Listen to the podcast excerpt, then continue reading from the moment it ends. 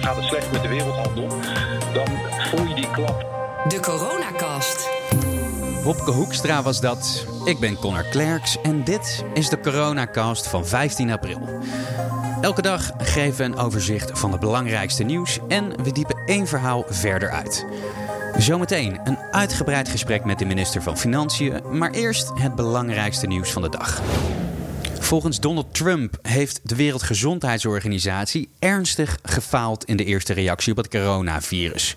Hij gaat daarom voorlopig geen geld meer naar de WHO overboeken, totdat er onderzoek wordt gedaan naar zowel het inreisverbod dat hij invoerde voor China en totdat de WHO hervormingen heeft doorgevoerd. De vraag naar olie gaat dit jaar wereldwijd met 9% dalen. En dat komt omdat de coronamaatregelen ervoor zorgen dat er veel minder brandstof nodig is. Volgens het Internationaal Energieagentschap, die met deze voorspelling komt, zou dat de grootste afname in vraag naar olie ooit zijn. Het aantal Nederlanders van wie vaststaat dat ze door het coronavirus zijn overleden is toegenomen tot 3134. Het RIVM heeft 189 nieuwe meldingen over sterfgevallen gekregen van de GGD's. En er zijn 188 nieuwe ziekenhuisopnames. Dan naar het verhaal van de dag.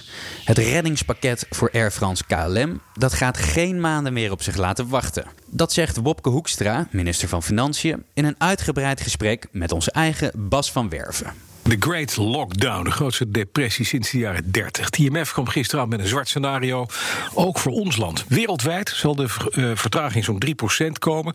Op neerkomen in het zwarte scenario van het IMF, maar Nederland onderscoort dat nog. 7,5% economische krimp dit jaar. En een traag herstel in 2021. We kennen al de eerdere cijfers van banken, maar ook van de CPB. Slaapt minister Wopke Hoekstra van Financiën nog wel lekker na zoveel slecht nieuws? Meneer Hoekstra, goedemorgen. Goedemorgen. Ja, gisteren dat IMF-rapport, vannacht wakker gelegen? Nee, niet wakker gelegen, want er is natuurlijk ontzettend veel te doen. Maar de berichten zijn zorgelijk. En dat betekent natuurlijk dat we met het kabinet ook met mannenmacht aan de gang zijn om te kijken hoe je deze hele lastige fase gewoon zo goed mogelijk doorkomt. Ja, grootste depressie sinds de jaren 30. En als we kijken naar de wereldeconomie, die van Nederland is een hele aparte. Hè? Wij zijn een land wat zeer afhankelijk is van andere landen om ons heen. Ja. Die 7,5%, ik hoor ook economen zeggen, dat is nog een voorzichtige prognose. We zijn echt veel kwetsbaarder nog. Ja, het is denk ik op dit moment heel lastig te zeggen. Ja. Dat getal van het IMF, die ruim 7%, dat is natuurlijk echt heel erg fors. Nou. Precies wat u zegt. Als het goed gaat met de wereldeconomie, dan gaat het vaak heel goed met de Nederlandse economie. Juist vanwege onze enorme exposure en ons enorme internationale handel. Ja. Maar het tegenovergestelde is helaas ook waar. Dus gaat het slecht met de buren en gaat het slecht met de wereldhandel, dan voel je die klap nog veel forser in Nederland. Ja, ook het herstel van ons land gaat trager. 3% opkrabbelen volgend jaar. Dat is, ook daarbij voelen wij de klapper harder dan anderen, hè? Ja, waarbij ik denk dat je wel zo realistisch moet zijn om heel voorzichtig te zijn met voorspellingen die verder weg liggen. Ja. Want die voorspellingen die buitelen over elkaar heen. En het is denk ik in deze fase heel moeilijk te voorspellen hoe de wereldeconomie en ook de Nederlandse economie eruit zien over een jaar. Dus het is nu vooral zorg om met elkaar te organiseren dat we banen behouden. Mm-hmm. En bedrijven door middel van gewoon geld, liquiditeit door deze hele lastige fase weten heen te helpen. Ja, maar we weten niet hoe lang die fase is. We weten niet hoe het herstel eruit gaat zien. Er zijn nogal wat onzekere factoren. Dat is natuurlijk de ellende. Toch moeten we kijken niet alleen maar naar die sprints, maar ook naar die marathon. Want het kan een marathon zijn. Als we ook nu weer horen dat in China er opnieuw een toename is van het aantal uitbraakpatiënten. Dat er weer meer mensen komen. Mensen opnieuw besmet raken met dit virus. Zeker, dus er zijn natuurlijk allerlei scenario's waarbij je dan moet baseren, denk ik, gewoon op de wetenschap en op de dokters en hen moet laten aangeven wat is nou verstandig. Ja. En vervolgens dat probeert te combineren met welke stappen kan je vervolgens toch zetten om met elkaar stap voor stap weer aan het werk te gaan. Ja. Je kan die economie natuurlijk niet straffeloos maandenlang op slot afknellen. Nee, precies. Toch. Aan de andere kant is wel dat als overheid hebben we echt het vermogen om dit hele forse pakket van 3 maanden voor burgers en bedrijven op tafel te leggen. Ja. Maar als het moet, hebben we ook het vermogen om dat nog te verlengen. Juist om ervoor te zorgen dat mensen gewoon hun banen behouden en bedrijven gewoon in de benen blijven. Ja, precies. Even naar Europa kijkend. Want we horen nu verhalen zowel van meneer Dombrovskis, De eurocommissaris die gisteren zei, er moet een wederopbouwfonds komen van 1500 miljard. Mario Centeno komt vanmorgen op NRCNL met een verhaal dat er moet een herstelfonds komen van 1000 tot 1500 miljard. En de tijd dringt. Zo heel langzamerhand wordt er ook gekeken naar, ja, dat moet dan een EU-lening zijn, landen onderling. En ik denk dan ineens, hey, daar zijn de eurobonds. Had u ze al gezien? Ja, nee, dat is u herkende dat woord. En ik herken dat woord natuurlijk ook. Ja. Nee, we hebben eerlijk gezegd vorige week denk ik een hele belangrijke stap gezet. Want daar zijn we het eens geworden over een pakket wat fors is. Mm-hmm. Wat ook solidair is. Maar wat wel ook vanuit Nederlands perspectief gewoon verstandig is. Op de korte, maar ook op de lange termijn. Ja. Ik ben het eens met iedereen die zegt, je moet ook nog iets bedenken voor de fase hierna. Ja. Maar dan moet je wel ook weer met elkaar in gesprek gaan hoe dat er vervolgens uit moet zien. En onze opvatting over eurobonds is geen verrassing. Die zal ook niet veranderen de komende maanden. Nee, maar toch, hè, dit was wel in het verhaal innovatieve instrumenten waar vorige week in het akkoord over gesproken werd, waar de handtekening ook van u onder staat. Uitgifte van gezamenlijke lening, ja, dat is een innovatief instrument, hoe je het ook wendt of keert. En of je dat dan eurobonds, coronabonds of gezamenlijke leningen noemt, uiteindelijk blijft de rekening hetzelfde. Die wordt aan ons gepresenteerd. Ja, u moet zich realiseren, over dat soort tekstjes wordt eindeloos onderhandeld. Ja. Dus in financiële instrumenten, daar kan iedereen in lezen wat hem of haar goed doet. Ja. Wat er niet staat, staat er natuurlijk ook niet voor niks. Niet in. Dus er staat geen eurobonds in, er staat geen gezamenlijke schuld in. Nee. En dat is omdat Nederland, maar ook veel andere landen, dat onverstandig vinden. Niet alleen voor de Nederlandse belastingbetaler, maar ook omdat onze overtuiging is dat als je gezamenlijk schuld zou uitgeven, als je die eurobond zou uitgeven, dat je dan uiteindelijk de risico's in Europa verder vergroot en niet verkleint. Ja. En dat is natuurlijk eigenlijk wel de opdracht. Hè, ervoor te zorgen dat je doet wat juist is in deze crisisfase, maar ook werkt aan een steviger economisch fundament en meer weerbaarheid voor elk van die lidstaten in de fase na de crisis. Precies, en nou, daar gaat zo'n wederopbouw, zo'n herstelfonds over, waar die beide heren over praten, Centeno en Dombrovskis.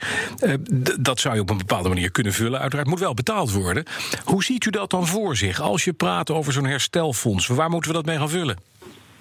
Nou, dat hangt natuurlijk. Ik denk dat je eigenlijk moet beginnen bij het begin. En dat is, wat is er nou nodig om te zorgen dat die economieën vervolgens weer kunnen floreren? Ja. Dus je moet volgens mij aan de andere kant beginnen. Je moet niet beginnen met de funding. Je moet beginnen met wat heb ik nou nodig. Daar is denk ik het goede nieuws dat veel landen soortgelijke pakketten, niet altijd net zo groot, maar wel soortgelijke pakketten hebben opgetuigd als Nederland. Waarbij je dus heel massief steun geeft aan mensen ten aanzien van hun inkomen, waardoor ze hun baan behouden en niet ontslagen worden. Ja. Ook zeer massief, ook buiten Nederland, er gewoon geld ter beschikking wordt gesteld, zodat ondernemingen van die lastige fase door kunnen komen. En vervolgens moet je natuurlijk in elk van die lidstaten moet je stap voor stap, ja, zeg maar reopen for business. Hè. Moet je met alle condities die gesteld worden door de medici aan de volgende fase, moet je proberen die economie stap voor stap toch weer op te tuigen. Ja. Maar dat is iets van de soevereiniteit van landen. Hier zijn twee grote EU-bazen die zeggen we moeten een fonds hebben, een noodfonds, 1.500 of 1.500 miljard aan herstelgelden als die landen dat zelf niet kunnen dragen. Want die rekening krijgen we een keer gepresenteerd. Dus was mijn vraag, nou, u heeft er ongetwijfeld ook over nagedacht, dat past mogelijk onder die innovatieve instrumenten. Hoe gaan we dat fonds vullen? Ja, daar zijn we nu echt nog niet. Dus ik heb die krantenberichten ook gelezen. Ja. We hebben net iets groots afgesproken voor alle MKB'ers in Europa. Op het gebied van steun puur voor de medische kant. En nog een heleboel dingen meer afgelopen week. Nou, dat verdient nog ontzettend veel uitwerking. Want dat is in een tekstje van een paar pagina's is dat uit onderhandeld vorige week. Ja. Maar daar zullen we de komende dagen echt nog druk mee bezig zijn om dat af te maken. Okay.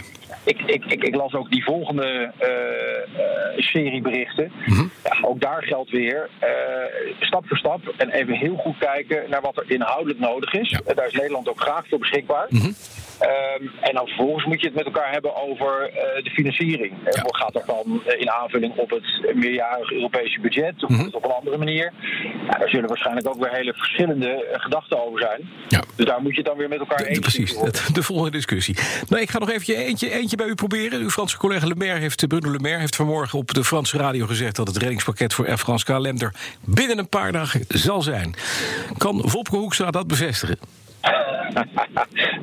Ik heb het bericht op de Franse radio heb ik niet op de voet gevolgd. Nee? Kijk, wat dit wel zo is, is dat Frankrijk en Nederland, omdat deze maatschappij voor ons samen zo belangrijk is, hier heel nauw optrekken. Ja. Dat we ook allebei hebben gezegd, ja, we gaan daar doen wat nodig is om in die zwaar getroffen sector Air France KLM er doorheen te trekken. Mm-hmm. En het is ook evident dat dat veel geld gaat kosten. Ja. Maar het is denk ik verstandig om de speculaties zowel over de bedragen als over de exacte timing, ja, om daar niet aan mee te doen, maar om gewoon die gesprekken af te maken in de binnenkamer. Want de belangen zijn groot en de onderneming is uiteindelijk ook gediend bij rust en het in ieder geval niet door mij verspreiden van aanvullende berichten. Maar Le Maire doet dat wel. Die zegt op Franse radio vanmorgen, met een paar dagen is er.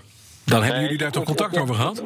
Nee hoor, nee. Ik ken Le Maire als iemand die heel secuur formuleert. Mm-hmm. En hij heeft denk ik gelijk als hij zegt dat dit geen maanden meer gaat duren. Nee. En wat denk ik belangrijk is voor de onderneming is dat de twee grote aandeelhouders, namelijk Frankrijk en Nederland, ja, dat die daar gewoon regelmatig de koppen over bij elkaar steken. Ja. En ook kijken of en zo, ja, wat we daar dan samen in kunnen doen. Ja. Nog even een persoonlijke, niet aan het thuiswerken zo te horen, maar onderweg in de dienstauto. Waar gaan we naartoe? Naar Den Haag. Kijk. Omdat we zometeen ook weer overleg hebben met een deel van het kabinet, juist ook over het economische pakket. Juist. Nou, in ieder geval gaat u de geschiedenis in als de minister die de schatkist leegmaakte. Hoe voelt dat, meneer Hoekstra? Nou, als u nog een keer complimenten uitdeelt, bel ik graag weer in. Maar deze sta ik even over. Dat begrijp ik. Succes. Dank, Wopke Hoekstra, minister van Financiën.